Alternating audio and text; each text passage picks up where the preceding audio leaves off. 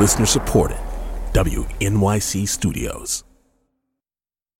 Since my story has come out and, and people have seen or heard whatever they've come across, there is a mixture of support and then you would have this random message calling me whatever name to degrade me and then saying you want some more like i can be your daddy i can you know no mm-hmm. like i just lost this uh, job that i really loved i'm being publicly humiliated and you think i enjoy this this is death sex and money the show from WNYC about the things we think about a lot and need to talk about more. I'm Anna Sale.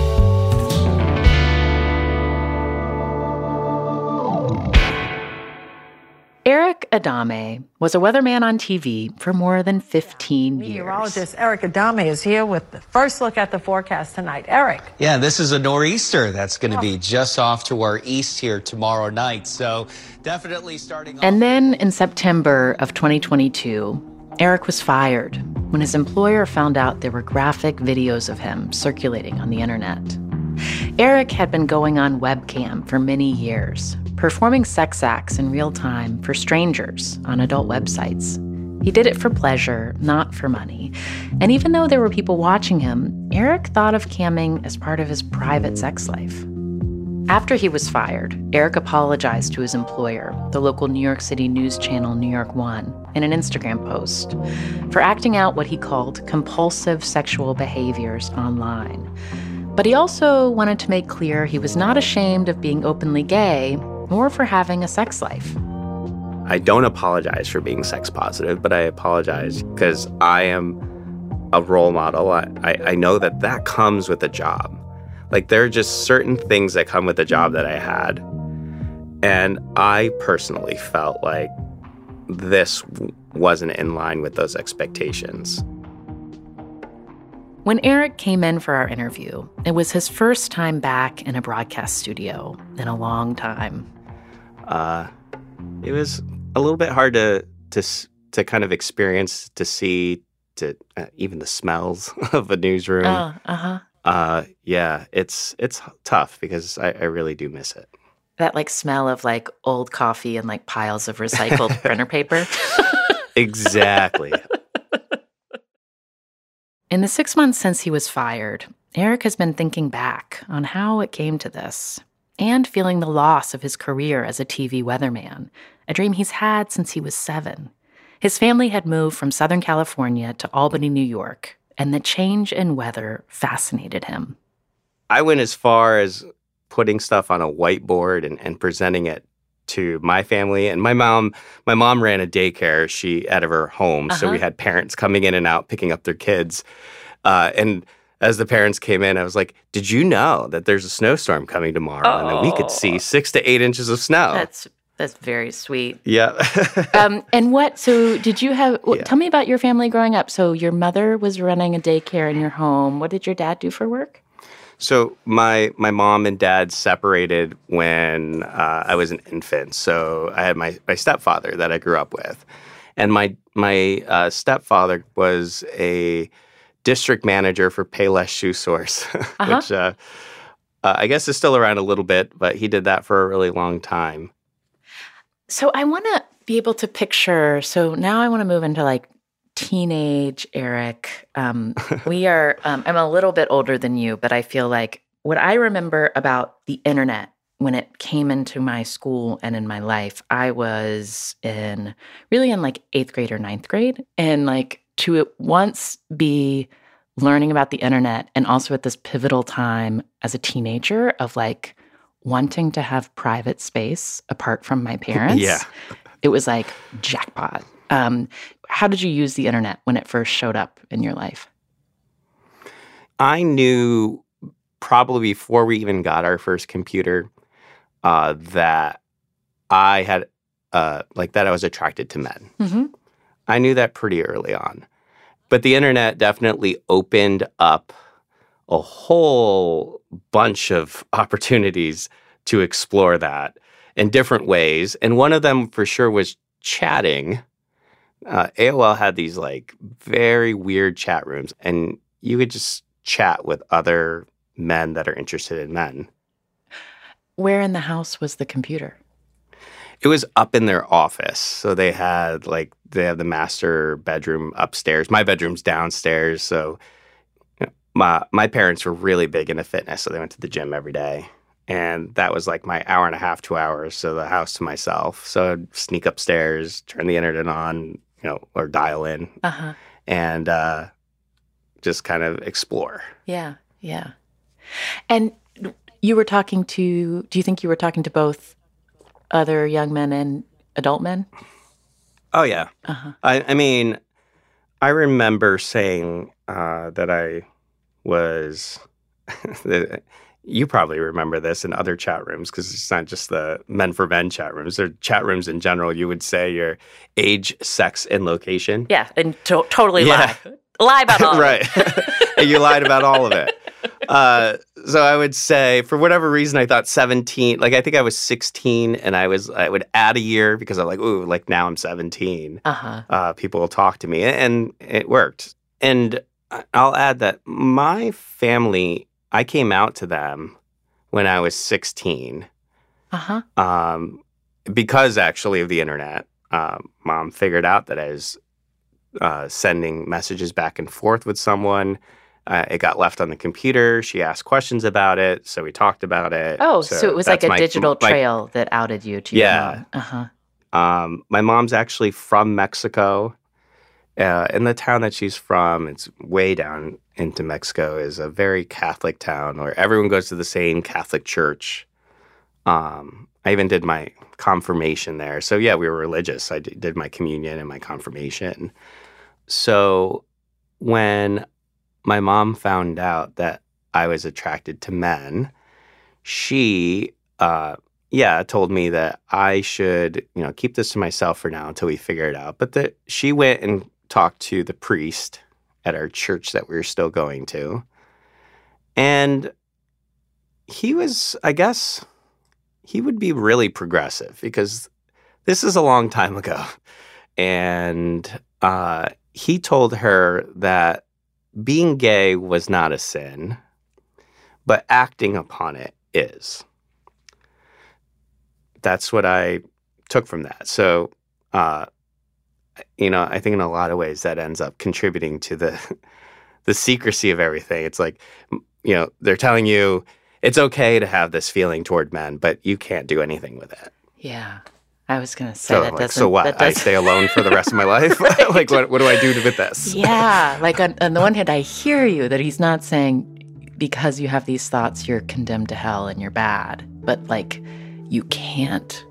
You have to hold it all and not do anything about it. Exactly.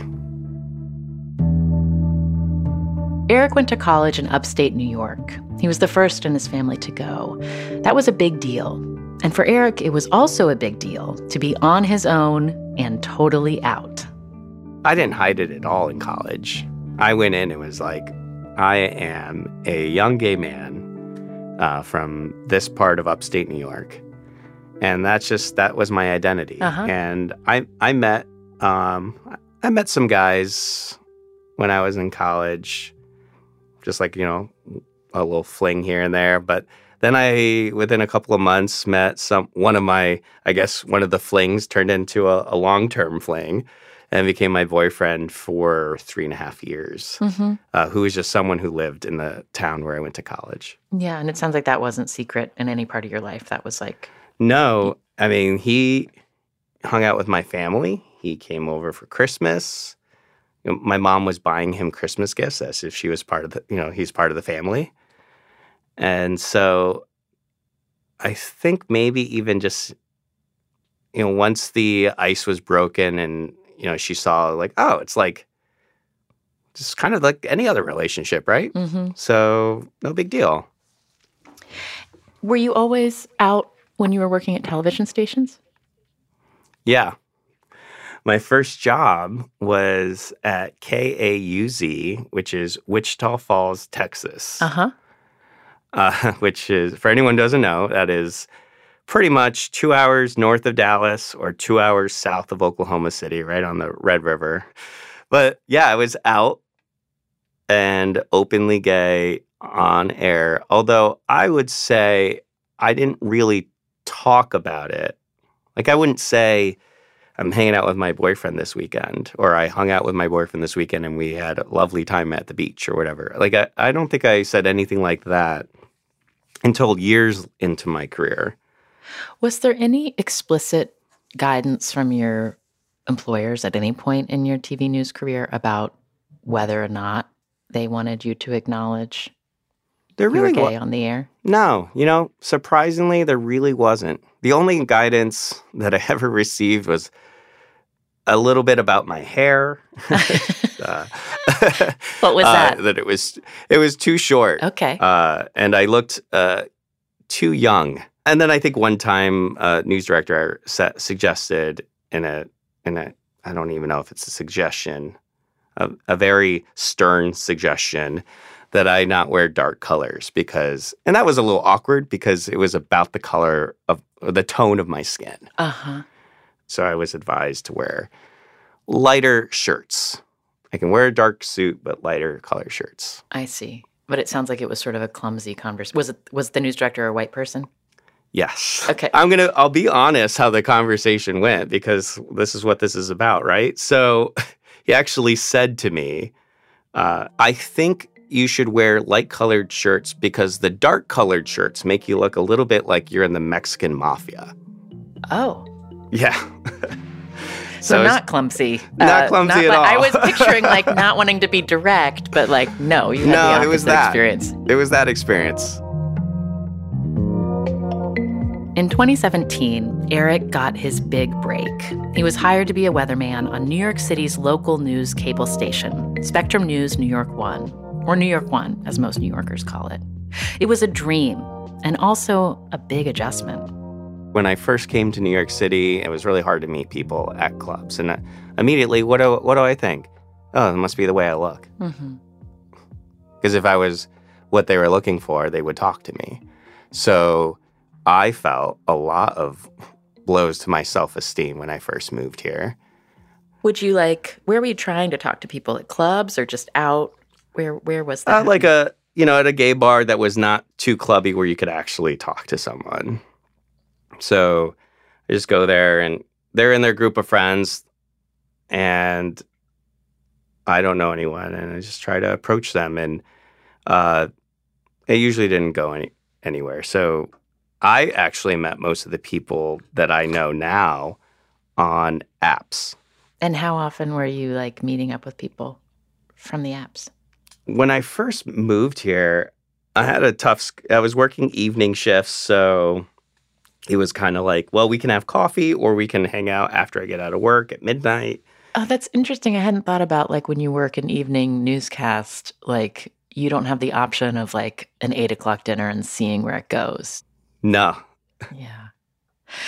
Um, when did you start camming, or how? What's the? When did you start? What's the verb that you use for going online? I.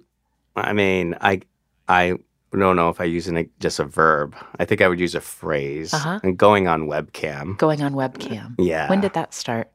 So, I mean, if you want to think about it in a way of like, where did it come from and where did it start? So it's, I would say it's more of an evolution. Uh, going on cam is related to sort of an interest in exhibition. hmm Um, so it's showing off. And why do I want to show off? Well, it makes me feel better about myself.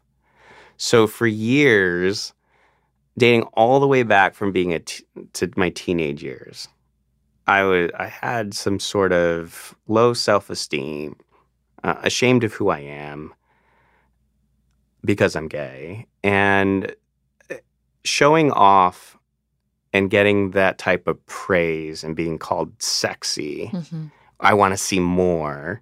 Like hearing that from someone on the other end made you feel so good. Eric had started having sex over Skype with people he knew in college. That escalated to webcamming in his mid 20s with people he didn't know as he moved around from local station to local station. He'd perform sex acts like masturbation for other people online.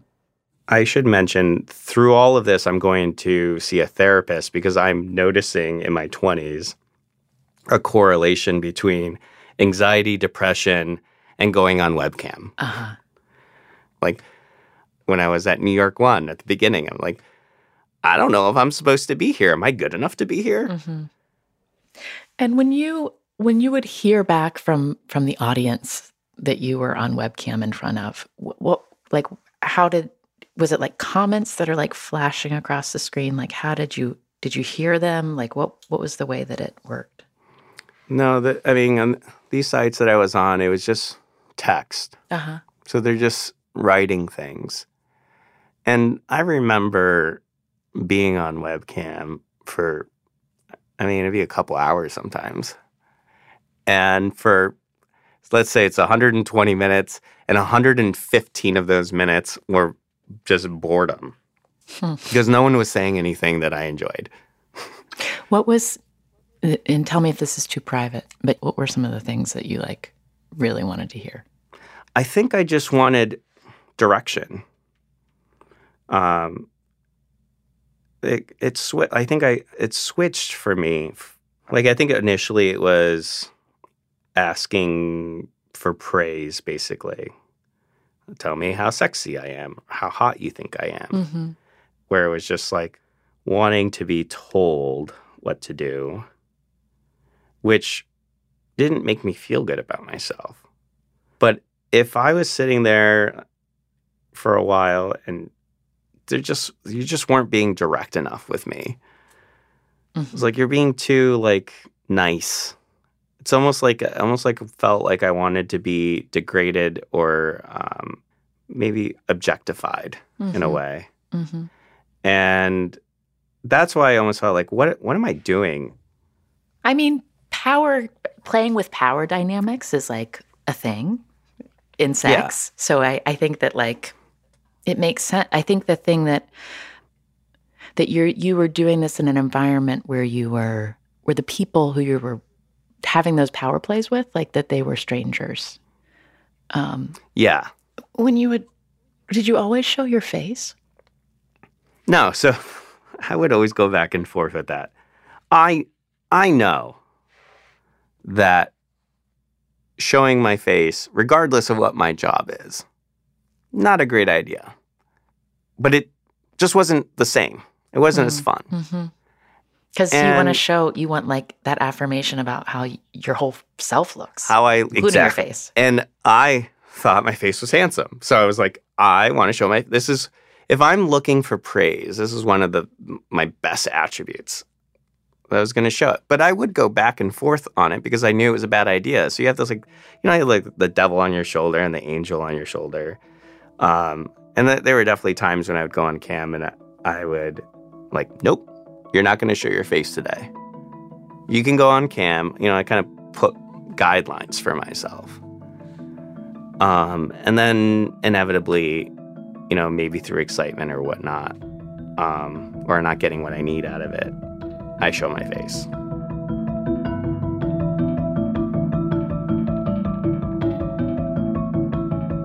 Coming up, Eric's private life explodes into his public life when someone sends graphic images of Eric to his boss and his mom.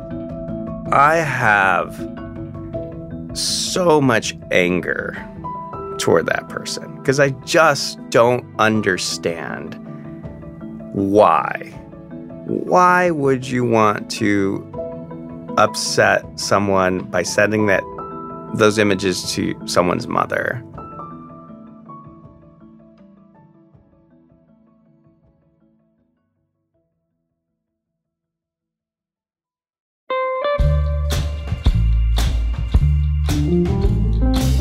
We've been hearing in this episode, how we think about sex and what we want is shaped by many influences outside of our lived experience the internet, social media, pop culture, and movies.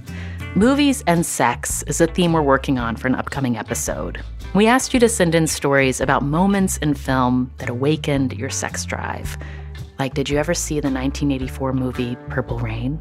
I've watched the movie several times, gone back and looked at this to this day, and the way his hand is running up her thighs and just inside the edge of her panties, and her head is thrown back across his shoulder in abandon, and her arms are lifted, the whole thing. I cannot tell you how many times I tried to recreate that just alone or with a partner. Craziness. Oh, Prince. Our team has loved hearing your voice memos, and we want to hear more. In particular, we want to hear about the movies that showed you what you definitely didn't want in sex. Maybe a sex scene that was too sickly sweet or too rough, or the consent was murky at best. Or maybe helped you realize you didn't want to have sex with someone of the opposite sex. We've been hearing from a lot of women in our audience so far. Thank you for showing up. And we want to hear from the rest of you too. Record a short voice memo about your movie pick, what characters or scenes stand out, and how this movie made you look at sex differently. Then email it to us at deathsexmoney at wnyc.org.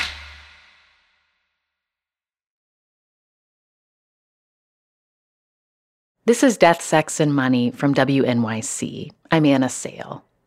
Eric Adame's sexual behavior online became more risky after he moved to New York City. Sometimes he even talked about being an employee of New York One while he was on webcam. But even as his behavior became more brazen, he still thought of webcamming as a secret and something he'd eventually be able to shake. Ultimately, Eric did stop, but not in the way he wanted. The last time he cammed was December 28th, 2021. It's a few days after Christmas, and I'm single.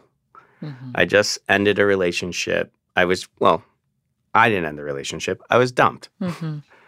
Those are so much harder. Yeah. Anyone who's ended a relationship, it is a lot harder to be on the you got dumped side than the dumping side. Uh, there's that sense, uh, that feeling of rejection. Mm-hmm. Even though they may have been horrible to you, you want to like beg them to come back to you. Mm-hmm. So that happened in the fall. A couple months later, it's Christmas. Um, I was home with my family, um, who I'm close to, you know, my mom, my brothers. They each had their partners there. Uh, my brother and his girlfriend, my brother and his wife. And it was, and it was just me. mm-hmm. And I always feel like I come home with a different boyfriend every other Christmas and just all these things just in compared to my friends, they have families and kids, and I was just feeling a certain way. Mm-hmm. I'm in my late 30s, and I, I just can't make relationships work. And I went home uh, from upstate and was home alone, and I have a roommate, but he was out of town, so I was just by myself. And what do I, what does Eric do when he feels this way? What can make him feel better? And so I went on webcam. Mm-hmm. But this was very different this time. Someone watching Eric on webcam recognized him from TV and posted about it with a link to the webcam session as it was happening. It like quadrupled every couple of minutes. And before I knew it, there were hundreds of people watching. I see. The New York City weatherman is live now. On cam. Go see. Yeah. So, like, I, you know, up until then, it did feel like I was private and in this enclosed environment. But then, then, then I wasn't suddenly. I was in this very public environment. Um, which is why that is the last time I've ever gone on camera. That and I know the date, and I'll probably never forget it. Eric logged off, but someone had already recorded it and taken screenshots that later showed up on other adult websites. And I'm, you know, panicked. Secretly, does anyone know? No one knows. I didn't tell a soul. Hmm. And I'm panicking and doing everything I can to get it all taken down Eric contacted the websites where the photos were posted, and the administrators took them down. A couple of months passed, and things seemed quiet until one day in June when more photos appeared online with Eric's name. These images were from a webcam session several years before, which made Eric realize what he thought were private, real time interactions, in fact, had a long digital trail. Eric contacted the site administrators to get those photos taken down too, but when they did, a new batch would just pop up again. I just see new accounts are created and they're posting the same pictures over and over and over again. Mm.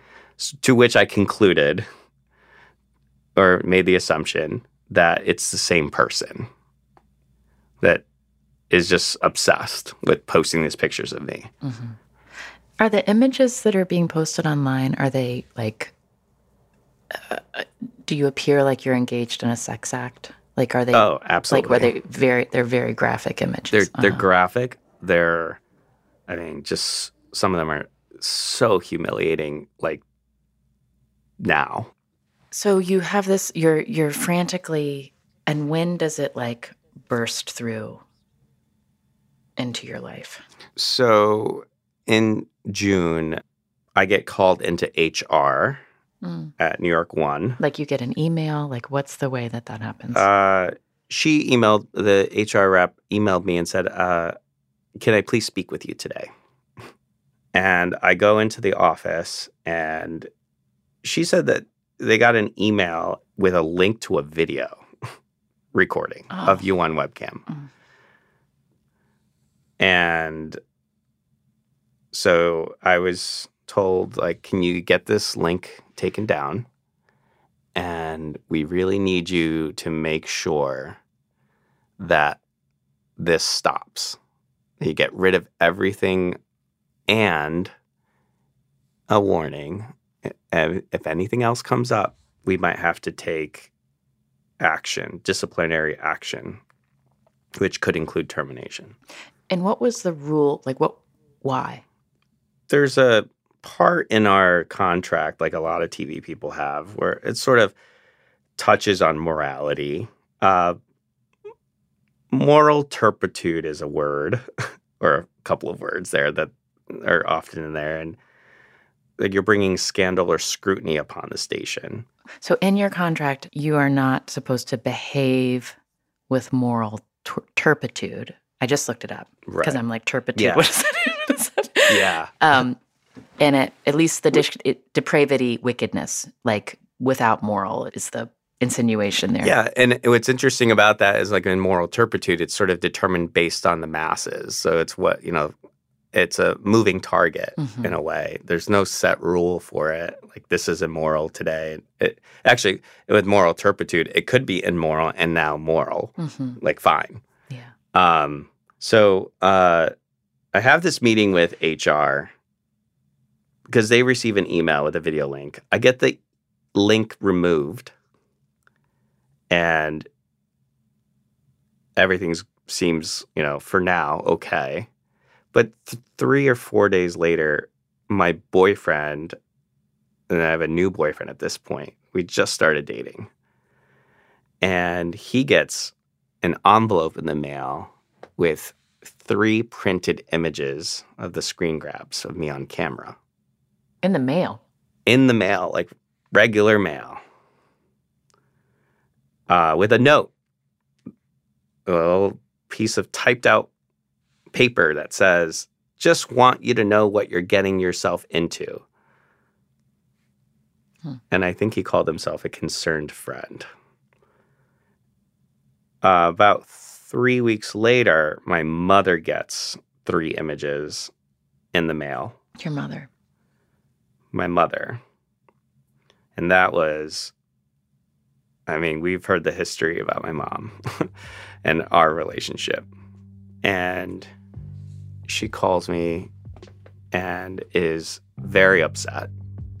Not because I have these images of me that are out there, but because she immediately is like, Who is doing this to you? Eric still doesn't know, but he's trying to find out. He got a lawyer to try to get the website where his images kept appearing to hand over the poster's IP address, and police are investigating. But it's not clear if Eric is the victim of a crime. In New York and New Jersey, where Eric lives across the river from Manhattan, revenge porn laws only apply if the sexual content being disseminated was originally created with a quote, expectation of privacy, like bedroom photos, for example. Camming is different than that. At the end of the summer of 2022, Eric's bosses at New York One called him into HR again. They'd received more explicit images of him in the mail, and he was suspended without pay. New York One declined to comment when we reached out with questions. A few weeks into his suspension, Eric was called in one last time and fired. And uh, and when I when it was my turn to ask questions, I said that I was really upset and that I loved what I did. It was like my little speech. I'm like, I love you guys. like it's sort of like like what I was saying, uh, I've said before, like a breakup where someone breaks up, they dump you, and you're begging for them not to leave you. That's what it sort of felt like, and um, I got nothing. And I want to just understand you. You described that you, at least at the end of 2021, you were living in an apartment with a roommate. Like for you to get suspended from work without pay, um, how quickly did that become a financial emergency? So, um, it was actually September 1st. I moved in with my boyfriend. Mm-hmm. Low um, pressure time to move in together. Sounds like right.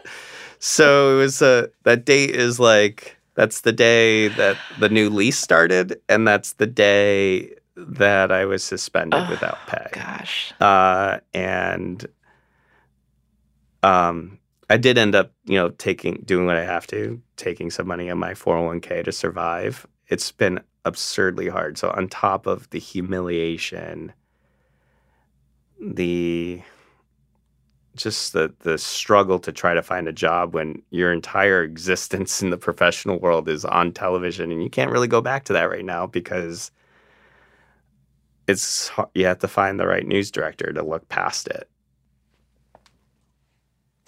And so, in the midst of that, you ha- you have like a couple of choices when you're put on leave. You can just kind of like, kind of go go very private, stay quiet, and wait to see what happens next. Um, or you can try to communicate publicly something about what your experience has been. Um, why did you choose to sort of speak back to what your experience had been and talk about this? So it was, I work in a newsroom, and or you know I did at that point, full of little investigators, right? Yeah. Uh, it's hard to keep a secret in a newsroom, and I will say, I have a lot of good friends that work in that newsroom. Um, it, it was part of why going to work every day was so easy and fun for me. But from some of them, I started receiving some texts checking in on me and uh, a phone call where it came up like, you know, I heard that there might have been some, you might have been in some porn. And, you know, if whatever help you need, you know, let me know if I can help. And so I'm hearing these narratives and I'm realizing they're they're not right. mm-hmm. And I kind of felt like if I didn't say something that I didn't know which way they were going to go. So I decided to speak up. Eric posted about losing his job on Instagram, and it was shared widely just comments alone um, on Twitter or Instagram, 98% of them are, I don't think you should have lost your job. You did nothing wrong. like when you think about the feeling of like this outpouring of like, this isn't this isn't a good reason for you to lose your job, you know, um, like a, an outpouring of support. Like, what do you do? You think you made mistakes? Yeah, I think I, I think I made mistakes.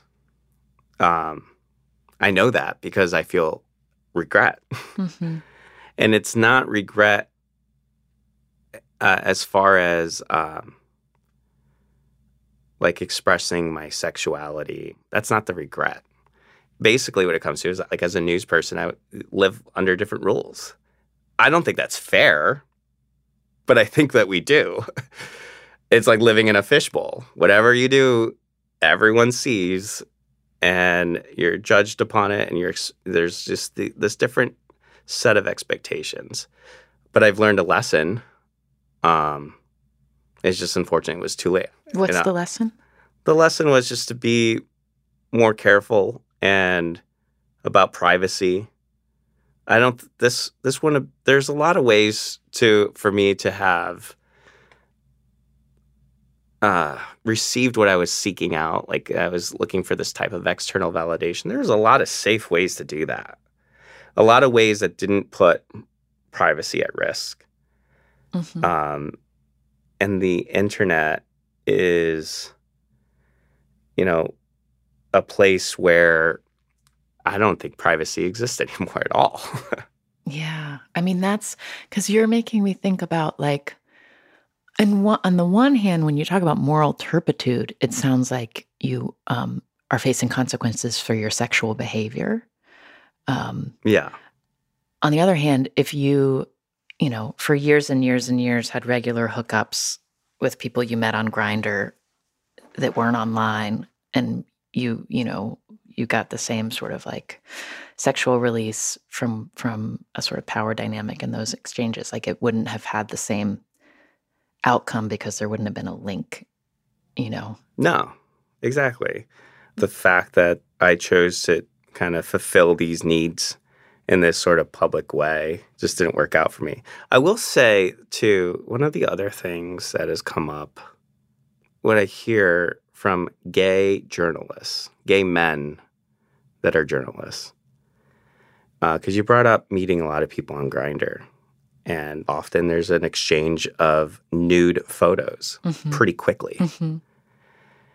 and some of the concern I've heard from journalists, they have said to me, I'm so sorry that this happened to you because this is actually a huge fear of mine because I'm on Grindr and I'm trying to meet people and I just never know who's going to take my face pic and somehow you know tie it to a nude photo that I send and do something like this to me where they expose me or they try to get me fired or try to make it public and humiliate me. What do you say back to them? I've said uh, one, I appreciate the support because they're you know they're always so supportive and you know and, and saying they're so sorry that this happened to me.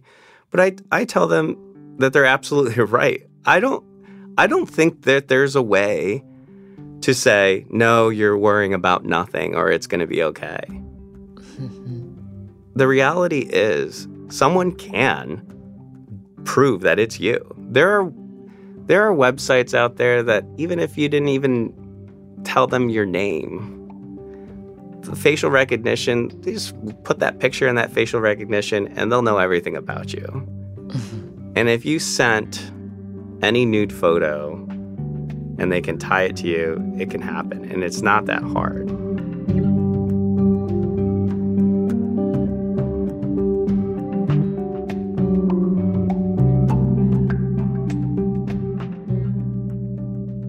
What's it what's it like on a like on a regular weekday living with your boyfriend?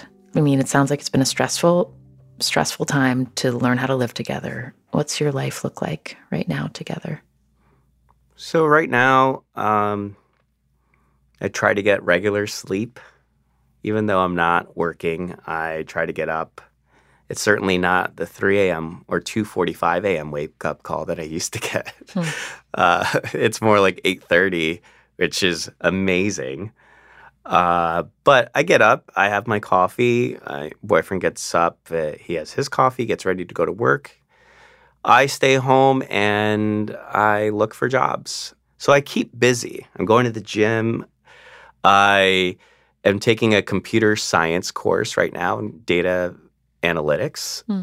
And so I'm trying to learn a new skill because I, I know that if I can't get a job in weather, that I can uh, fall back on this new skill that I'm learning.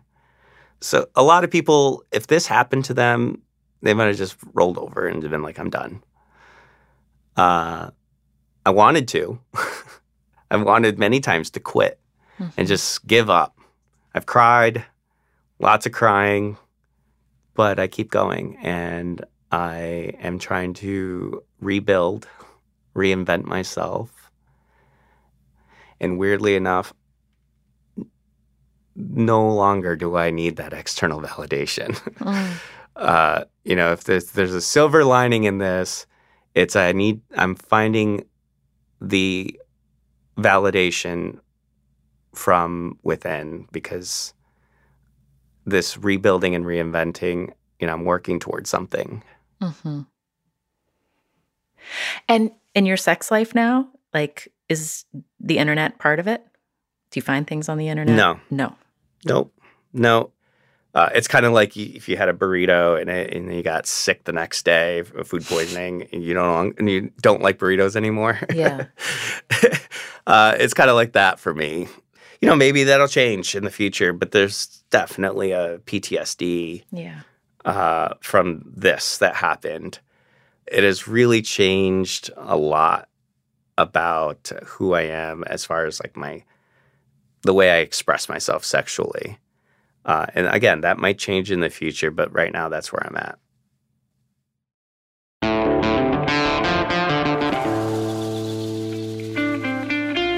That's Eric Adame, meteorologist and broadcaster who's still looking for work.